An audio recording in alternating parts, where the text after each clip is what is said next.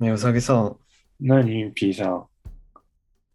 どうですか、もう、今年が暮れますよ。そうですね。今年がくれますね。ついに2021が暮れて、まだ全然挨拶もしてない2022年が、もうすでにこっちに来ようとしてますよ。いや欲しくないですね。黒船が。黒船 が。どうやって撃退しますか、これを。えーとりあえずお台場に大砲をつけましょうか。 だってさ、まだ、ま、もう、やっとさ、2021年始まったかなって思ったよね。そろそろ始まったかなって思ってたんだよ。今日今日の日付を打ち合えば12月18日ですけど、うん。そろそろかなっていう。やっと、やっと慣れてきた。うん、そう、そうだよ。あの、だってさ、年号書くときとかさ、うん。もう、あのーは、下手すれば半年ぐらい間違えない。なんか、令和何年みたいなとか。ごめん、今年は俺いっぱいしょあのしあのしあれ書いてきたから、あの書類がいっぱい書いてきたから、いや、慣れた。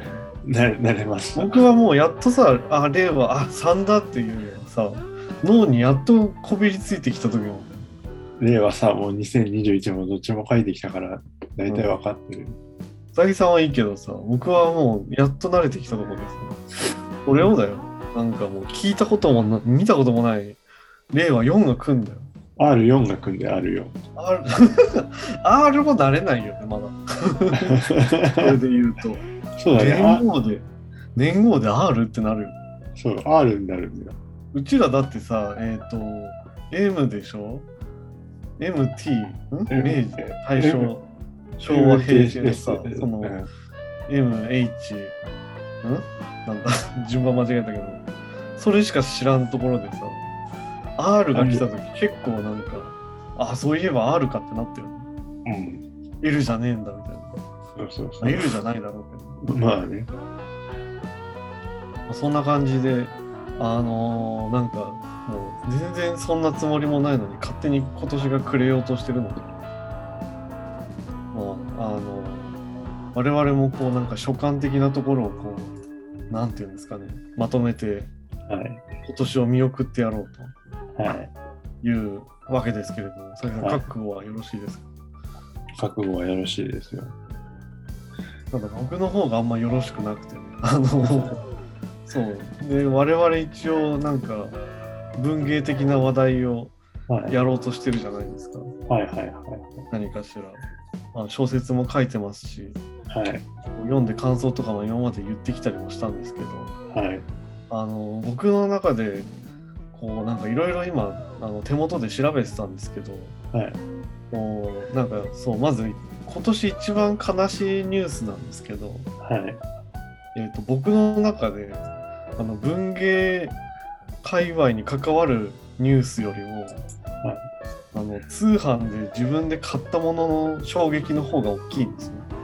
それはどういうことですかいやだからその今年何があったかなってこう調べてった時になんか自分の中でのこう出来事として湧き上がってくるのがその あのアマゾンで買った商品の数々なんですよ。ああ、それあはーそういえばこ前回買ったなみの、たいな前回のあの、 あの、キーボードとか、そういうことあれはまあ滑り込んできたけど、今年の、うん。まあ今年最大のニュースになりつつあるけど、今うん。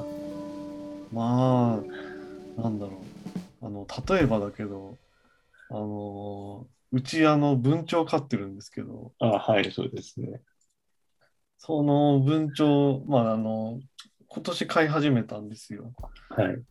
で、あの、そいつがこうなんか、あの、喜ぶかなと思って、あの、文鳥用の遊具みたいのが、なんかこうなんかあって、うん。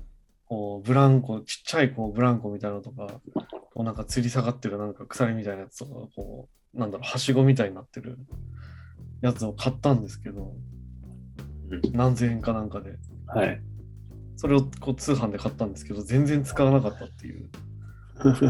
怖くてこう近寄れなかったっていうのがまず僕の中での5大ニュースぐらいに入ってくるニュースですね。あとまあ若干あのなんか文芸活動に関わってくるのはあの自分の部屋のあのシーリングライトっていうのを買い替えたっていうのがあありましてあのこれもう信じらんないんですけど今まであのこの電気買うまではあのなんていうか室内用のライトじゃなかったんですよ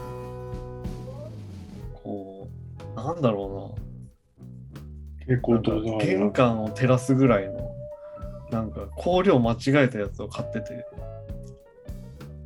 あのめちゃめちゃ暗かった上にあの一定時間すると切れるんですようんだからこう本読むのにめっちゃ苦労してたんですけど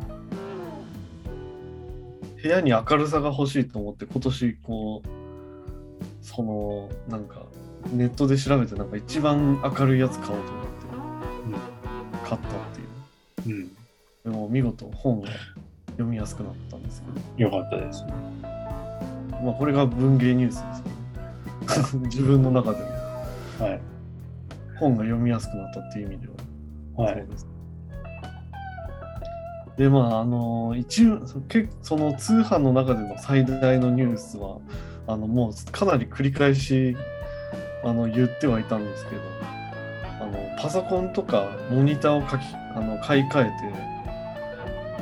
そのモニターっていうのが 4K のサイズをしてるので、はいそれに合わせてあの映画とかめっちゃ綺麗にパソコンの画面で見たいなと思ってあのいろんなメディアっていうかあの映画のその 4K ブルーレイのウルトラ HD みたいなやつがあるんですけどはい。はい。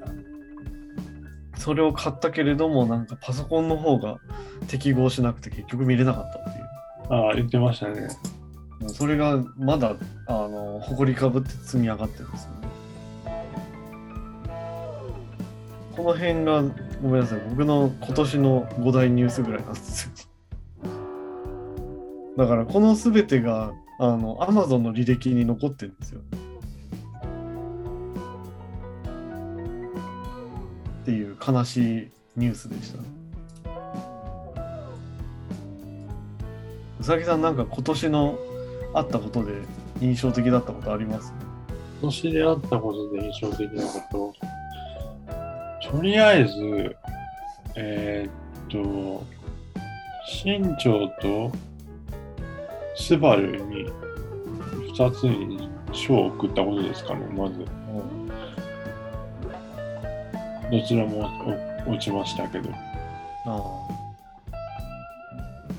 うさぎさんでも毎年そんぐらい送ってるイメージはあるのそうでもないっけそうでもないですね。ただ、今年は、うん去年がだから、去年から今年にかけてはなんか、フィーバーしてたんですよね。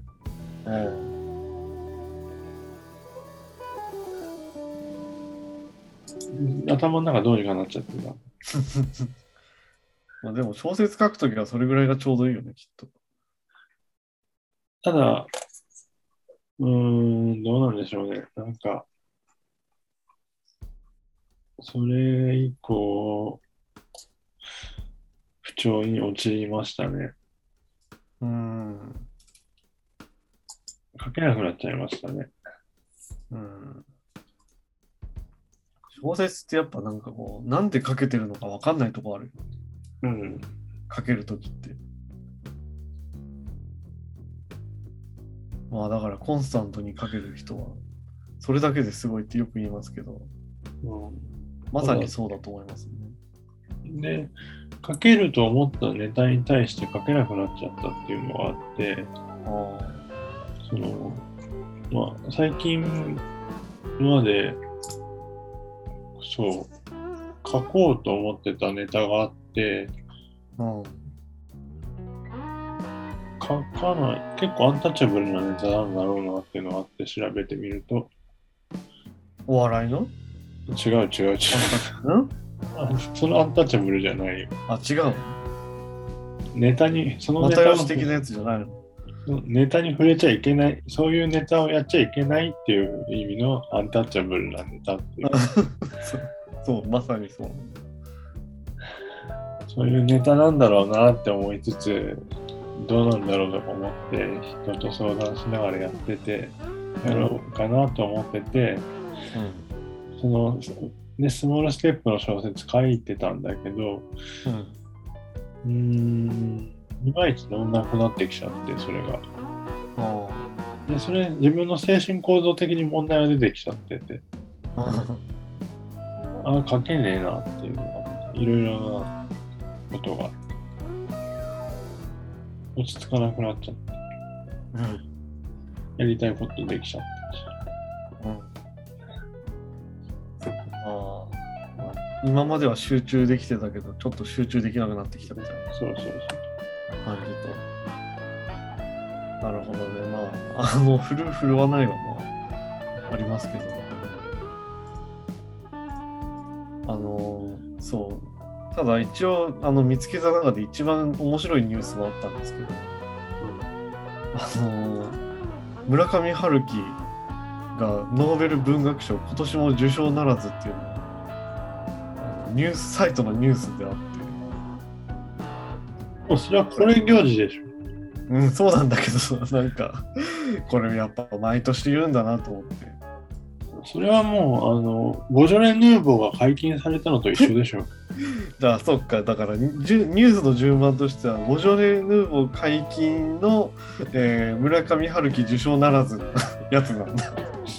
逆でしょ、多分。ボジョレ・ヌーボーが解禁される前に、あれが先にノーベルル文学賞で村上春樹が受賞しない、うんそう。しないが来る。時系列とそうなってない、確か、多分。うん、来年こそかな。 来来年、今年のノーベル文学賞はどういう味がするんだろうっていう。 うん。まあ、毎年安定してるけどね。そうそうそうそう。毎年安定した味を出してるけど村上春樹はダメだと大体だって、それで取る受賞者って大体知らない、日本には流通してない今年ひどいねなんかひどいって言うとあれだけどさあのもうなんか全く分かんない方向から来たあそうそのうタンザニアの作家だって、そうそうそうそううだからもん、うなんかねアメリカフランスイギリスとかに負けるのはまだあれだけどだからポーランドとかあったよねこのちょっと前はうんあのえっとあれど教か誰だっけだからそこら辺までだったらカバーできるんだよね日本の書店は、多分うんでもタンザニアとか行ってもどこっていう話になっちゃうしそうねまず誰まず世界地図を広げちゃうようなであの感じだよ誰が訳すのっていうふうになっちゃうし、うん名前からしてアブドゥル、アブドゥル・ラザク・グルナさんだ。まず読めなくて覚えられないっていうね。そうそうそうアメリカ、フランスだと不思議と覚えやすいよ。こうそうそう耳なじみがまだあるから。それこそリチャード、リチャード・パワーズさんですって言われたらリもう、チャードあなんかパワーズは単純でいいよ。ーすごいなんかバカな会話してるけど、 まあ覚えやすい確かに。リチャードもよく聞くからね。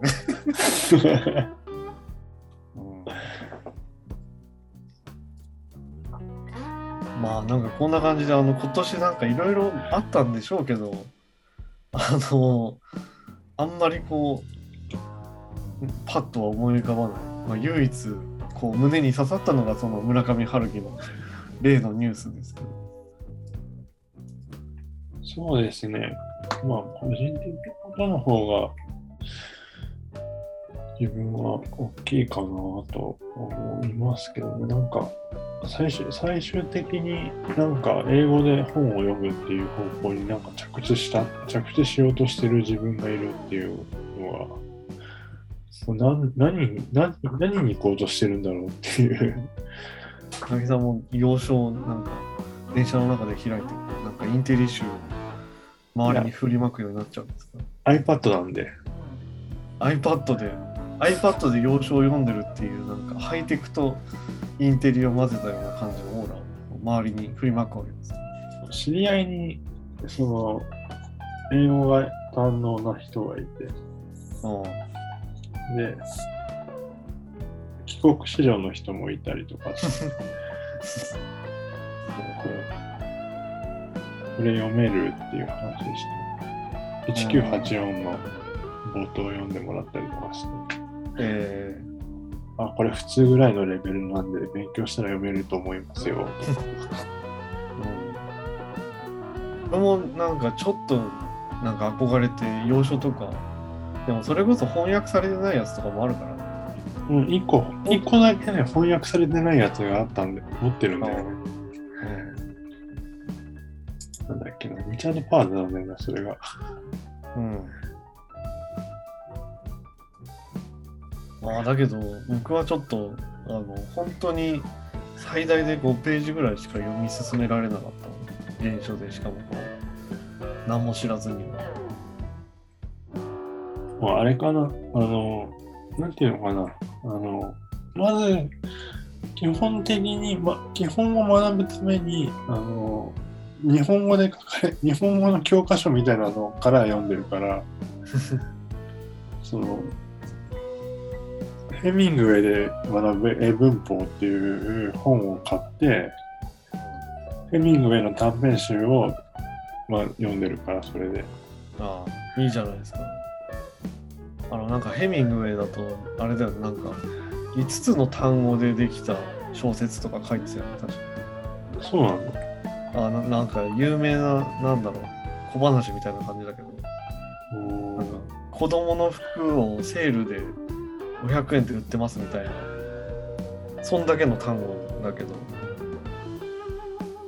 こうなんかなんだろう俳句みたいな感じで情景が浮かぶみたいななんかあんだよそれもへえ面白そうですね、あれ。それ調べて。まず、うんそんだけの話話なんではあるんだけどまあじゃあそんな感じですかねあ自分は今年振り返れたから、ちょっと。すごく不安があるね。ムーフリはどうでしたかじゃあ、最終、最後ムにーフリ最後は、最後にまあだから、かもなく不可もなくっていう感じ。もう来年のムーフリ振り込んじゃ、振り込んじゃったっていうか、参加決まっちゃいましたが。 うん。まあなんかいろんな本売りましたけどね。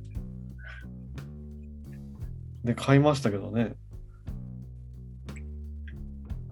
で、なんか自分なりにこう刺さった本はあったんだけど、それはちょっとここでは話せないっていうのもあったりしましたけど。いや、でも本当にいい本だったね。でも話さないけどね。まあまあ、そんな感じで、今度は話せる本を見つけようと思いますけど。それは、あの、あれの話ですよね、きっと。あのそう、それの話。あの あの、うん、まあまあまあ。まあいいや。 あまあ、と、うん、運営って、とはいえ、やっぱりこう、なんか1年とか短いスパンで動きにくいところではありますからね。まあそうですね。うん。まあ、見ていきましょうか。はい。そんな感じで今年の振り返りという感じでした。はい、どうやって締めんだっけ それではお相手は次のビッチと、はい、P さんです。ではさようならさ。よなら。